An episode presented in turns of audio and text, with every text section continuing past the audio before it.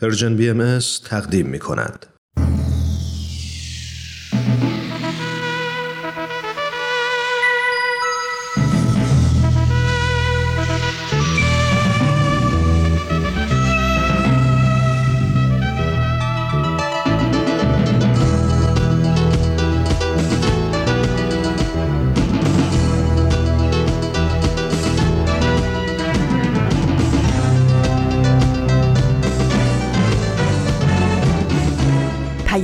دوست. برنامه ای برای تفاهم و پیوند دلها.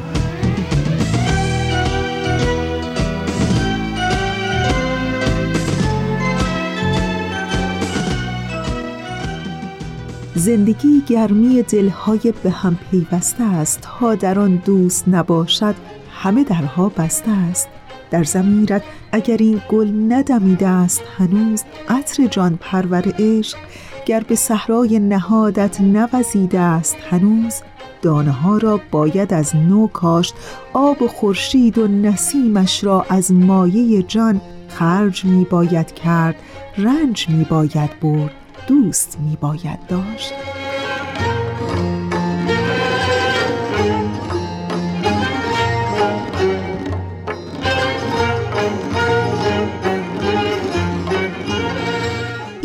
هم به پیام دوست یک شنبه ها از رسانه Persian BMS خیلی خوش آمدین. من فریال هستم و در 21 آبان ماه سال 1402 خورشیدی مطابق با 12 نوامبر 2023 میلادی همراه با شما. پیام دوست یک شنبه های این هفته هم شامل دو بخش خواهد بود. در بخش اول قسمت دیگری از برنامه سودای ستیز رو داریم و در ادامه با من همراه بشین در بخش پیشخان. امیدوارم که از شنیدن بخشای برنامه رادیویی امروزتون لذت ببرین و دوست داشته باشین. و یادتون باشه که شماره تلفن 703 671 828 828 با پیشماره 001 کد آمریکا همیشه منتظر دریافت نظرات و پیشنهادها و انتقادهای شماست.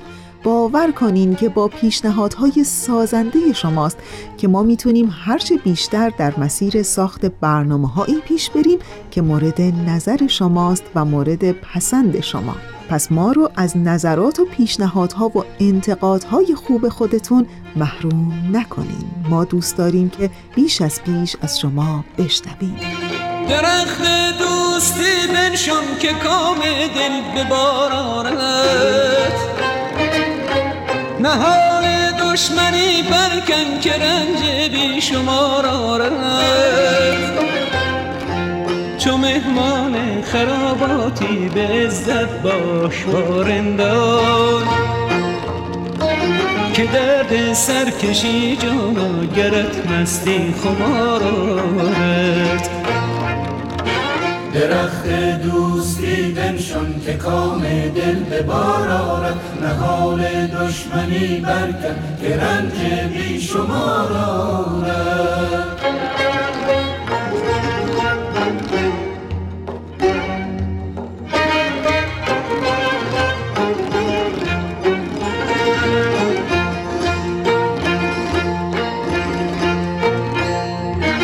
شب صحبت غنیمت که بعد از روزگار ما. بسی گردش کند گردون بسی لیل و نهارت. بهار عام خانه دل وگرنه این چمن هر سال چون اسرین صد گلارت بارو چون بلبل هزارارت. درخت دوستی بنشان که کام دل به بار آرد. نهال دشمنی برکن که رنج بی شمار در همین ابتدای برنامه بله ظاهرا قسمت دیگری از برنامه سودای ستیز آماده پخش شده. ازتون دعوت می‌کنم که به این برنامه گوش کنید. این داستان بر اساس مدارک ثبت شده در وبسایت خانه اسناد بهایی ستیزی در ایران نوشته شده.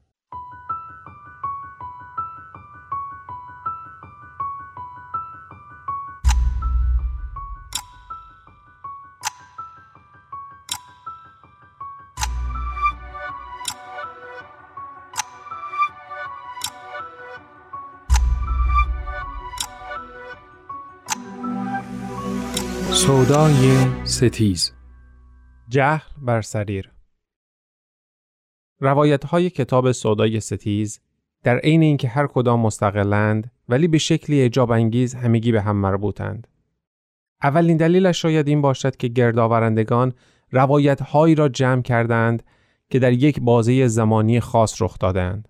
برای همین است که در جاهای مختلف ارجاعات گوناگون به داستانهای دیگر داده شده. این ارجاعات را خود گردآورندگان در کتاب چاپ نکردند بلکه دستخط خواننده است که با مداد دور مطالبی خط کشیده و خوانندگان دیگر را به داستان یا داستانهای دیگر هدایت می کند. روایت جهل بر سریر داستان زندگی زنی عالم بود از خانواده دانشمند کسی که خدمات بسیاری به کشورش کرد و درست در اوج پختگی آزمودگی جهالت علمش را ندید و سرانجامش را در هم پیچید. راوی این داستان زنیس محقق به نام اکتاویا وارد از آن سوی دریاها. او در کتاب خاطرات خودش که همه را خطاب به دختر در راهش نوشته از تجربیات و داستانهای زندگیش می‌گوید تا گنجینه‌ای با ارزش برای او به جا گذاشته باشد. اکتاویا کسی است که حوادث روزگار او را به ایران رسانده تا ببیند و بنویسد و ثبت کند. نمی‌دانم روایتش به چه زبانی نوشته شده. اما حدس می‌زنم آنچه که در کتاب سودای ستیز چاپ شده ترجمه است و نه اصل نوشته. اکتاویا نوشته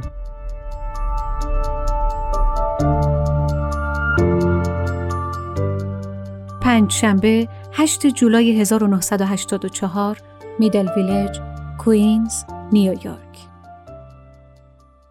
دختر عزیزم امروز از صبح با خودم کلنجار می‌رفتم که بیایم و برایت بنویسم. باید تا یادم نرفته همه چیز را بگویم. همه انرژیم را جمع کردم تا برایت داستانی تعریف کنم. یادت هست مدتها قبل در همین دفتر برایت نوشتم که سالها پیش به دنبال نوشتن زندگی نامه زنان موفق بودم. از طریق دوستان ایرانی هم فهمیده بودم که بسیاری از ایرانی ها می توانند به زبان انگلیسی صحبت کنند و البته رفت و آمدهای زیادی بین آنها و ما شکل می گرفت. تصمیمم را گرفتم. در مورد ایرانیان تحقیق می کنم. با همکاری دوستانم فهرستی بلند بالا از نام زنان ایرانی چه در گذشته و چه در حال که در پیشرفت کشورشان موثر بودند یا به طور کلی شخصیت های تأثیر گذاری بودند آماده کردم. نمی‌خواهم در مورد همه آنها برایت حرف بزنم چون فقط یکی از آنها مربوط به نامه است که چند روز پیش برای من آمد. محتوای نامه مرا از غم سرشار کرد. این نوشته خبر از کسی می دهد که در فهرست من بود و او را خوب می شناختم. حال می خواهم از او برای تو بگویم تا تو هم خوب بشناسیش. از جینوس نعمت یا جینوس محمودی.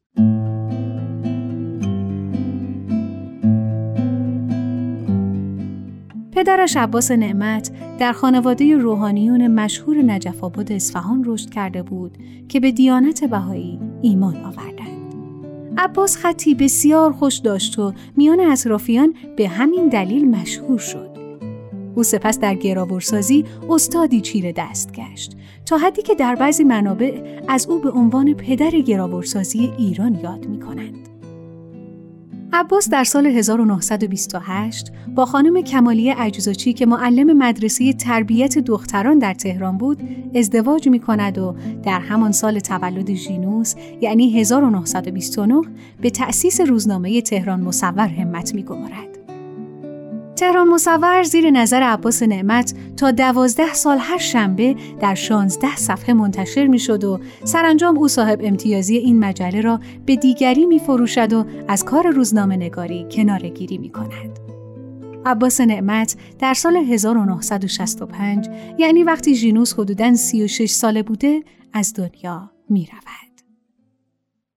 دختر عزیزم زندگی نامه بسیار مختصر پدر ژینوس را برای تو نوشتم تا بدانی که او در خانواده‌ای به دنیا آمد که از همان اول به تحصیل و انتشار علم مشغول بودند.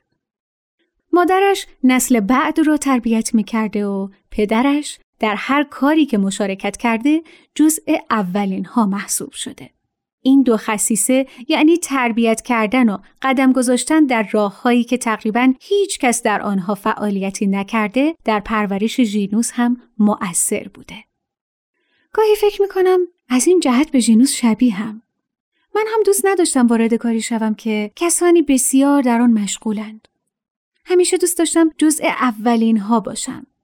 پدرت لوکاس همیشه به من می‌گوید مطمئنم بالاخره موفق میشی چیزی رو کشف کنی. حالا اون چیز چی و کی به ما معرفیش می‌کنی منتظرش میمونم. منم میخندم و خجالت می‌کشم و البته در دلم ذوق می‌کنم. ژینوس نسبت به پدر و مادرش علایق دیگری داشت. او بیشتر به طبیعت و کوه و ابر دل بسته بود. دوست داشت قوانین طبیعت را کشف کند و برای همین شیفته دانشهای تجربی شده بود. در حوالی 19 سالگی که دوران دبیرستان را تمام کرده بود با هوشنگ محمودی ازدواج کرد. هوشنگ محمودی از اولین تهیه کنندگان و گردانندگان برنامه های کودکان و همچنین از مستندسازان در تلویزیون بود. آنها صاحب سه فرزند شدند و همین برای من بسیار احترام برانگیز است. ژینوس در دانشگاه درس خواند و لیسانس فیزیک گرفت. سپس از دانشگاه در رشته هواشناسی فارغ و تحصیل شد و همزمان به تربیت فرزندانش مشغول بود. این یعنی این دو به قدری با هم در زندگی هماهنگی داشتند که توانستند هم به پیشرفت‌های فردی برسند، هم خانوادهشان را مدیریت کنند و هم دست به کارهای بزرگی بزنند که برایت خواهم نوشت. من و لوکاس هم پیش از ازدواج همیشه به همین فکر می کردیم که از چه راهی می توانیم فعالیت های مشترک را بین خودمان تقسیم کنیم. راستش رو بخواهی هنوز هم به جواب صد درصد نرسیدیم ولی تلاش می کنیم همیشه به سمت کمک به همدیگر حرکت کنیم. الان پدرت آمد بالای سرم و خط قبل را خوان. با شوخی گفت آره همیشه به هم کمک می‌کنیم. درست مثل همین الان که من تنهایی هم دارم شام درست می‌کنم و هم تخت دخترمون رو سر هم می‌کنم. عزیزم فکر می‌کنم باید بروم کمکش. به زودی بقیه داستان را برایت خواهم نوشت.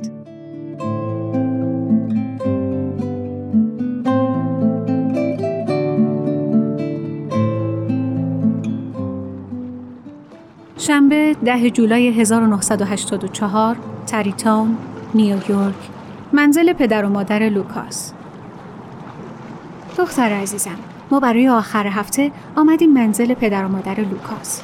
جای بزرگی است و تقریبا برای هر کدام از ما اتاقی جداگانه دارد. این محل پر است از رستوران های عالی و مهمتر از همه منظره رودخانه.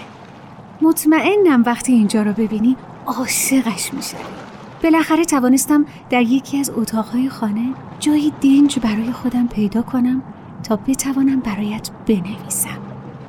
از پنجره این اتاق می‌توان رودخانه را در همین نزدیکی دید. خورشید رو به غروب است و نورش بر روی آبهای مواج رودخانه هاتسن میرقصد. در این یکی دو روز مدام به فکر نوشتن در مورد ژینوس بودم. حس می کنم وظیفه مادریم را انجام می دهم که تو را از زندگی کسانی آگاه کنم که در جامعه خودشان مؤثر بودند. شاید همینها برای تو الگویی باشند تا بتوانی جهت زندگیت را بیابی. و اما ژینوس وقتی فوق لیسانسش را در رشته هواشناسی گرفت در ایران سازمان هواشناسی وجود نداشت و او درس تئوری هواشناسی را در دوره های نشریات اقلیمی هواشناسی آسیا تدریس کرد و همزمان در آن نشریات به پیشبینی هوا مشغول بود در ایران هم سرپرستی تحقیق و تعلیم علوم جوی هواشناسی را بر عهده داشت تا اینکه مدرسه عالی هواشناسی در ایران تأسیس گشت و او به عنوان نخستین رئیس این مجموعه منصوب شد.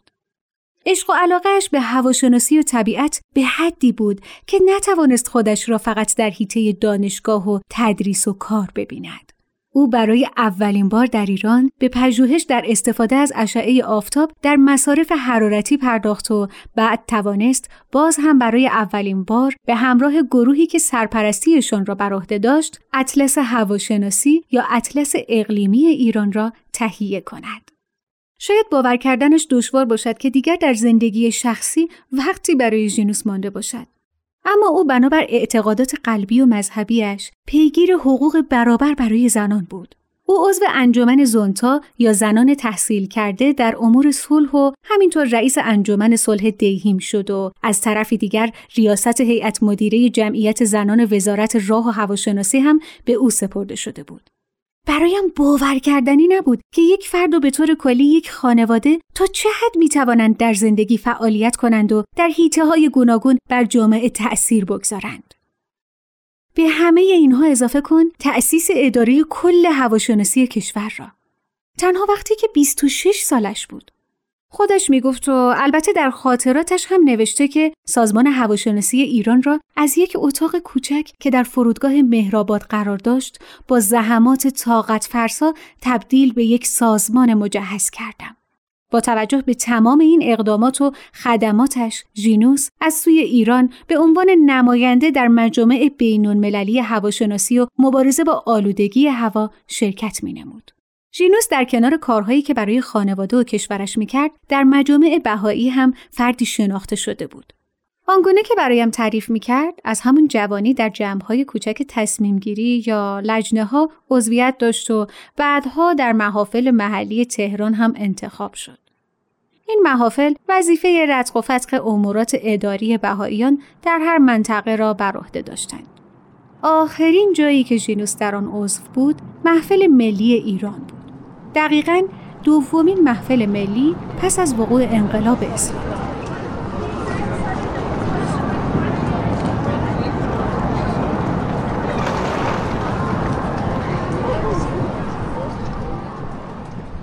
دختر عزیزم نور چراغهای نزدیک به رودخانه جای نور خورشید را گرفتند آسمان تاریک است و صدای همهمه مردم در حال قدم زدن در کنار رودخانه را از پنجره باز اتاق می شنوم.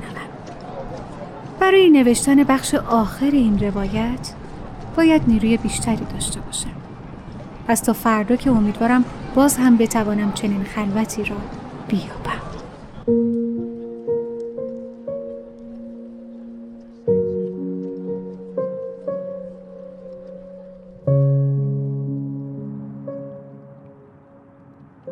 یک شنبه 11 جولای 1984 تریتاون نیویورک منزل پدر و مادر لوکاس.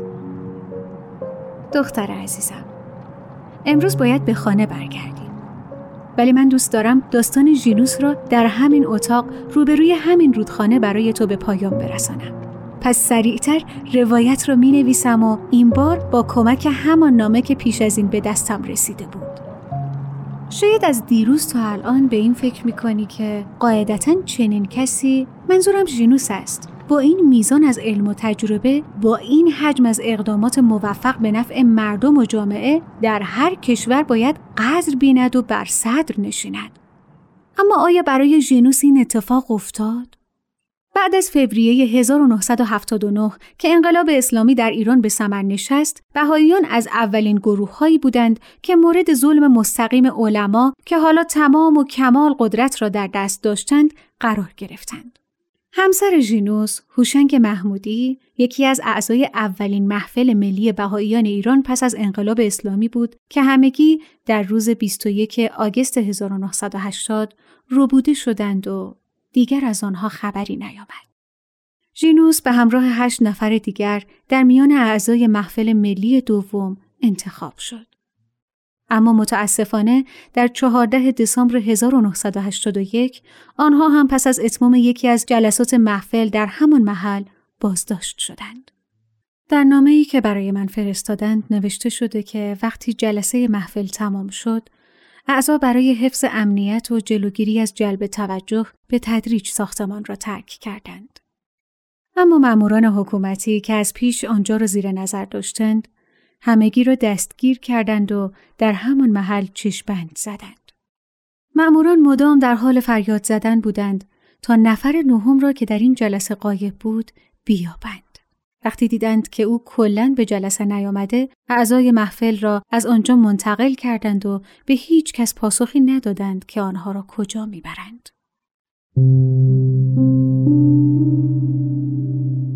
خانواده ژینوس از او خبری نداشتند. وحشتناک است. فرزندانش خارج از کشور بودند. همسرش را پیش از اینها ناپدید کرده بودند و حالا خودش. تنها چند روز پس از اعدامش شخصی از زندان با خانوادهش تماس گرفت و آنها را خبر کرد. آنها نمی‌دانستند جینوس و بقیه اعضای محفل را کجا به خاک سپردند. سرانجام با پیگیری های بسیار زیاد توانستند محل دفنشان را بیابند. در مکانی به اسم کفرآباد در قبری بینا.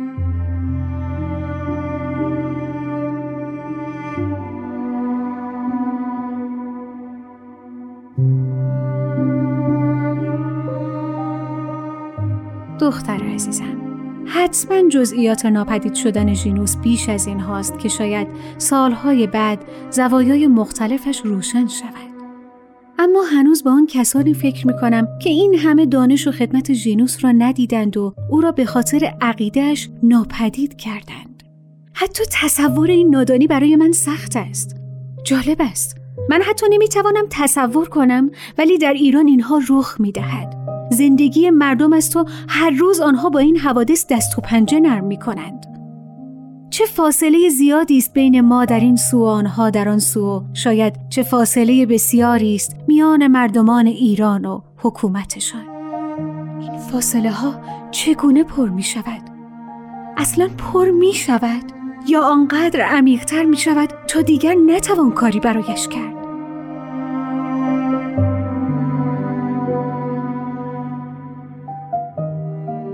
دختر عزیزم. من ژینوس را در همون سال 1979 دیدم. وقتی که مشغول تدریس و در اوج کارآزمودگیش بود. اوضاع اجتماعی و سیاسی ایران تقریبا متشنج شده بود. فقط برای مدتی کوتاه توانستم با او صحبت کنم و از زندگیش آگاه شوم. در آخرین لحظه ملاقاتمان او دست نوشتهی به من داد که مختصرا زندگی نامش را در آن نوشته بود. من بعد از پایان روایتش در همین دفتر آن دست نوشته را برای تو همراه با ترجمه انگلیسیش الساق می کنم. امیدوارم به خوبی از آن نگهداری کنی. شاید روزی کسی باشد که بخواهد بیشتر از من درباره ژینوس تحقیق کند. وقت رفتن است. روایت را برایت نوشتم. پیش از اینکه دفتر را ببندم و در کیفم بگذارم، امواج رودخانه چشمهایم را می رو باید. به این فکر می کنم که چه تفاوت هاست در نگریستن من به این رودخانه و نظر کردن ژینوس به آن. من فقط مات و مبهوت به حرکت های روی آب می نگرم و او شاید همزمان با لذت بردن از این زیبایی در پی کشف قوانینش باشد. تفاوتی که در نگاه او دستگیر کنندگانش هم بود. اگر او در قوانین طبیعت تأثیرگذاری در پیشرفت جامعهش را می‌دید آنها که با آن خشونت او را ناپدید کردند چه چیزی می‌دیدند؟ چه می‌خواستند؟ نابودی؟ کشتن؟ خشونت؟ وقتی که جهل یکی یکی مردمان را در کام خود فرو برد آیا راه به نیکی می‌برد؟ من که نمی‌توانم تصور کنم اعمالشان در جهت پیشرفت کشورشان باشد و به نظرم آینده این موضوع را روشن خواهد کرد.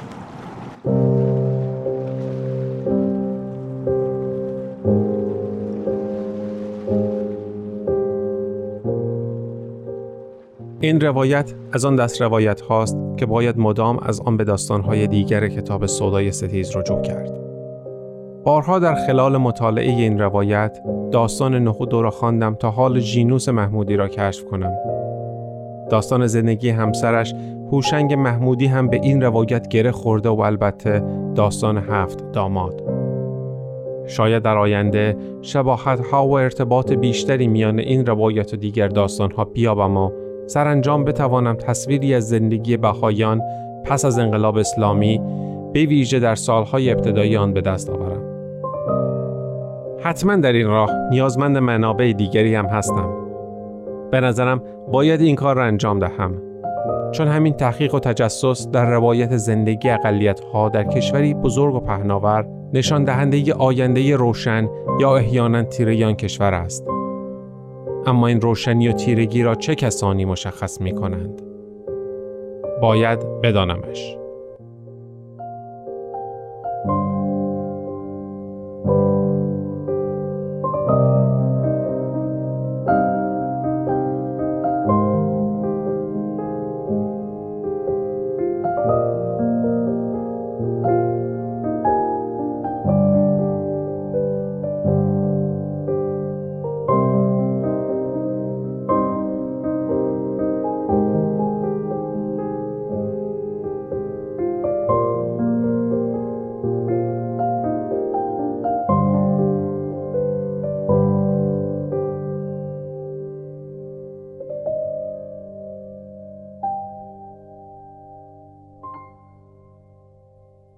دوستان خوب ما اونچه که شنیدید قسمت دیگری بود از برنامه سودای ستیز که چند هفته ایز شنونده اون هستین. اگر موافقین به ترانه ای که همکارم بهنام براتون آماده کرده گوش کنین و دوباره برمیگردیم. زمین و خط خطی کردم. بهش جغرافیا میگن یه جا رو سبزتر کردن. یه جایی رو سیاه میگن ببین رو نقش مرزا رو ببین هر کی قفص داره تو این حال بد دنیا. خدا منگار دست داره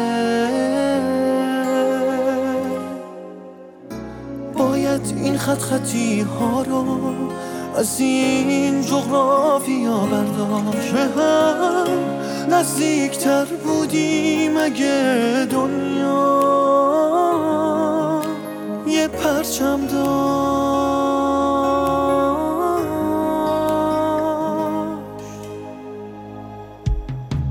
زمین خط خطی کردم. یه جا رویا یه جا کابوس یه جا خلیج دلشوره یه جا آروم اقیانوس. ببین رو نقش هر روزت یه جایی غرق آتیشه یه حسی میگه نزدیکه بازم جنگ جهانیشه. باید این خط خطی ها رو از این جغرافیا برداشت هم نزدیکتر بودیم اگه دنیا یه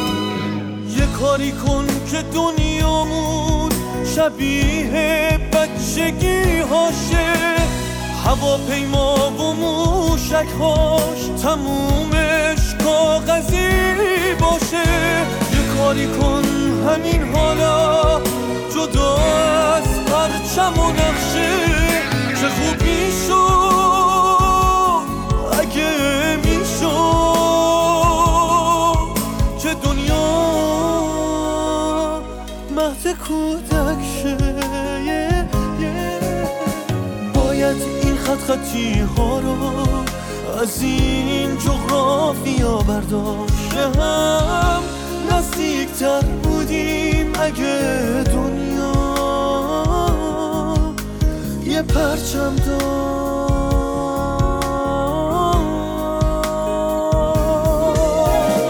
باید این خط خطی ها رو از این جغرافیا برداشت.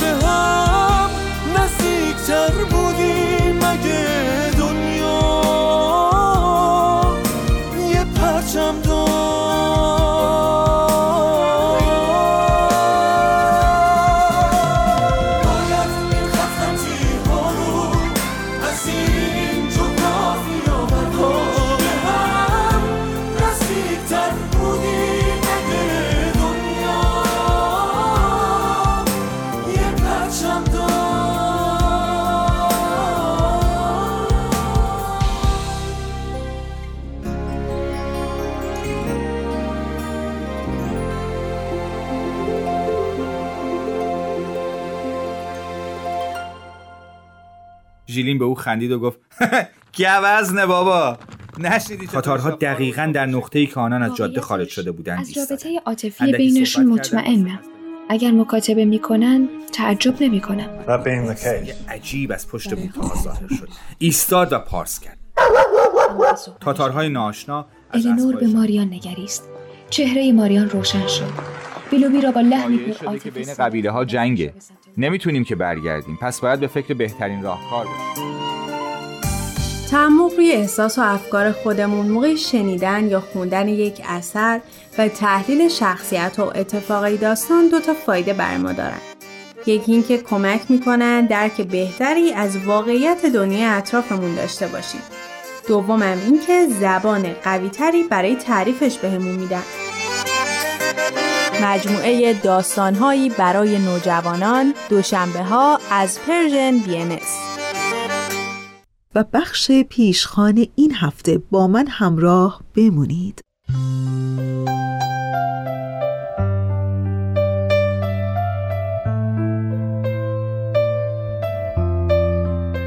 بار دیگه زنان ایران زمین ما چه خوش درخشیدند و این بار در عرصه گسترده ترین چون دریافت جایزه صلح نوبل.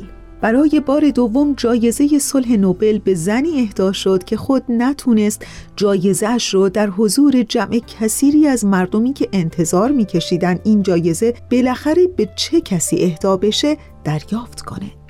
او خبر دریافت جایزه صلح نوبل رو در بند عمومی زنان زندان اوین شنید و چه جای بسی تأسف و اندوهه ماه گذشته نرگس محمدی فعال برجسته ایرانی در زمینه حقوق بشر و حقوق زنان موفق به دریافت جایزه صلح نوبل شد.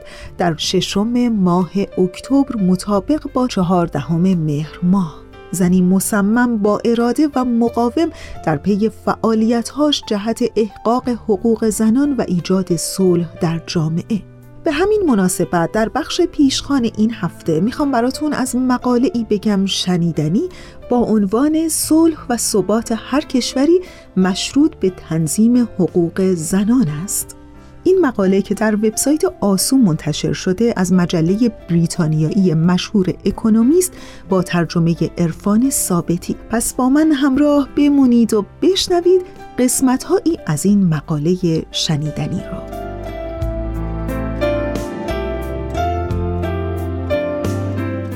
در مجله بریتانیای اکونومیست مقاله صلح و ثبات هر کشوری مشروط به تنظیم حقوق زنان است آمده که در خارج از دموکراسی های ثروتمند گروه مبتنی بر خیشاوندی مردانه هنوز واحد اساسی بسیاری از جوامع است. چنین گروه های عمدتا برای دفاع از خود پدید آمدند پسر اموها با یکدیگر متحد می شوند تا بیگانگان را دفع کنند. امروز این گروه ها عمدتا مشکل آفرینند. منازعات طایفه‌ای در سراسر خاور میانه و شمال آفریقا به خونریزی می انجامد. قبیله ها برای به دست گرفتن حکومت اغلب به شیوهی خشونت آمیز با یکدیگر رقابت می کنند تا بتوانند شغل ها و اموال را بین خیشابندان خود تقسیم کنند.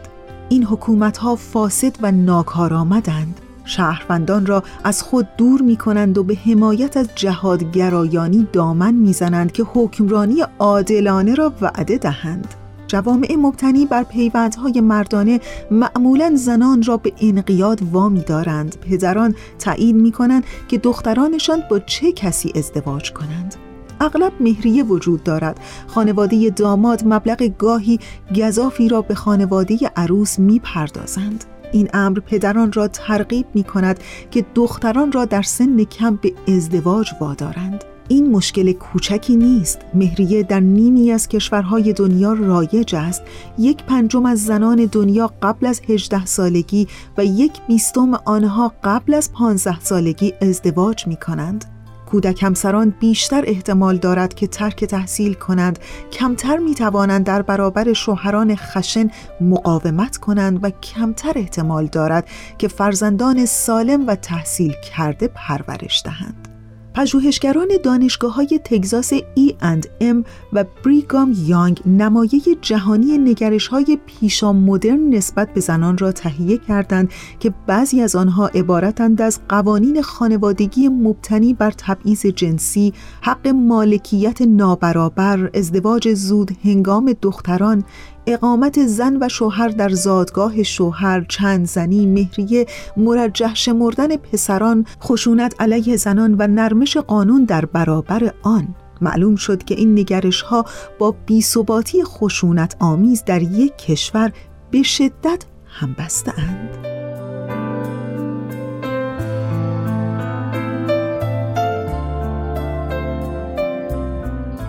از این امر درس های گوناگونی می‌توان آموخت. مطالعات نشان داده که وقتی زنان در مذاکرات شرکت می کنند معمولا صلح پایدارتر است. شاید علت این باشد که زنان برای مصالحه و سازش آماده ترند. وقتی دولت ها می گویند خواهان آزادی زنانند باید به حرف خود عمل کنند. باید دختران را آموزش دهند. دخترانی که بسیاری از آنها از هنگامی که ویروس کرونا کووید 19 بنیه مالی خانواده ها را تحلیل برد تحصیل را رها کرده اند تا کار یا ازدواج کنند. باید ازدواج کودکان و ختنه دختران را ممنوع کنند و از دشواری این کارها در روستاهای دوردست نهراسند. نباید چند زنی را به رسمیت بشناسند باید حق ارث را برابر کنند به پسران بیاموزند که زنان را کتک نزنند. باید به سال خوردگان مستمری دولتی بپردازد تا دیگر کسی انتظار نداشته باشد که زن و شوهر برای حمایت از والدین سال خورده خود پیش آنها زندگی کنند.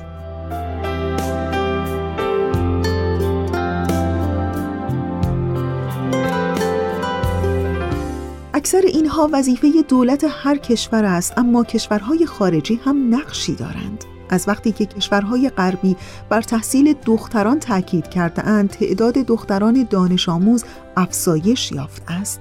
کارزار مخالفان ازدواج زود هنگام سبب شده که از سال 2000 تا کنون بیش از پنجاه کشور حداقل سن ازدواج را افزایش دهند.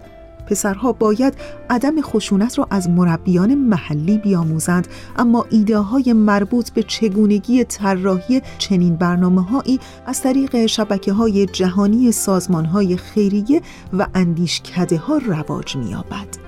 حامیان مالی نظیر سازمان کمک های بین المللی آمریکا و بانک جهانی نقش مؤثری در ترویج حق مالکیت زنان داشتند. و در انتهای این مقاله آمده که سیاست گذارانی که منافع نیمی از جمعیت یعنی زنان را در نظر نمی‌گیرند از فهم دنیا عاجز خواهند بود.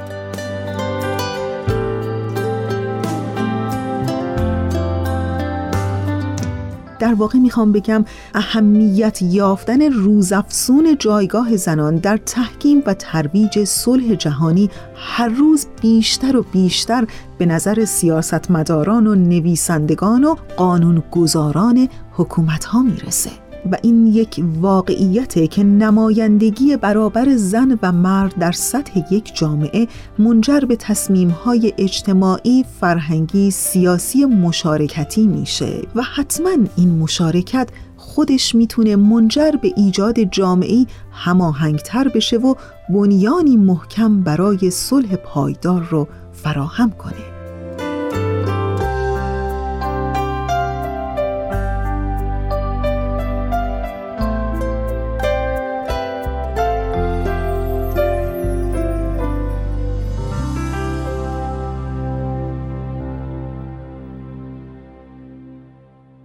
دوستان خوب من اونچه که در بخش پیشخان این هفته شنیدید قسمت هایی بود از مقاله ای از وبسایت آسو از مجله بریتانیای اکونومیست با ترجمه عرفان ثابتی با عنوان صلح و ثبات هر کشوری مشروط به تنظیم حقوق زنان است.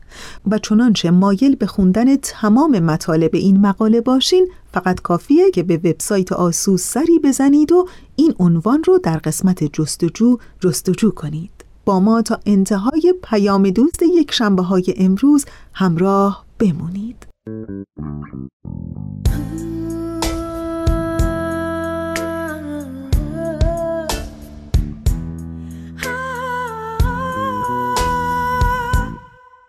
زن هستم دختر هستم خواهر هستم رفیق و همسر هستم مادر هستم.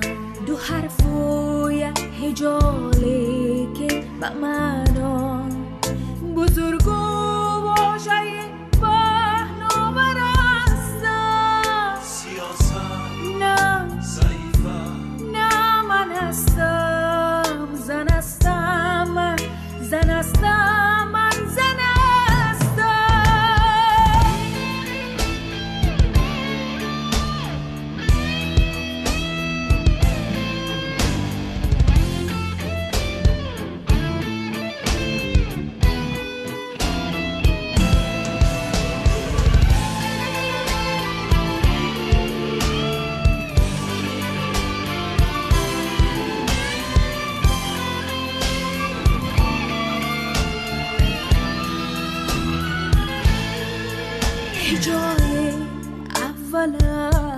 در زندگانی. چرا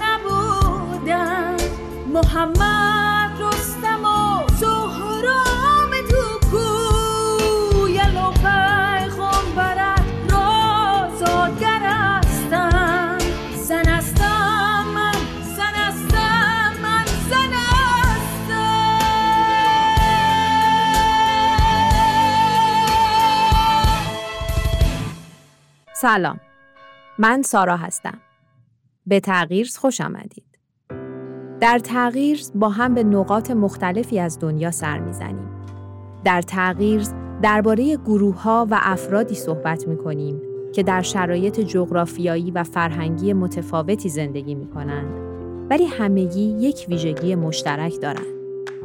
اونها در جهت تغییر جامعه اطرافشون قدم های مؤثری برداشتن. از خودمون پرسیدیم چطور میشه هر کدوم از ما با وجود محدودیت ها و مشکلات برای ساختن جامعهمون سهمی داشته باشیم. در پادکست تغییر به دنبال تجربه هایی هستیم که شاید پاسخ این سوال رو به ما نشون بدن.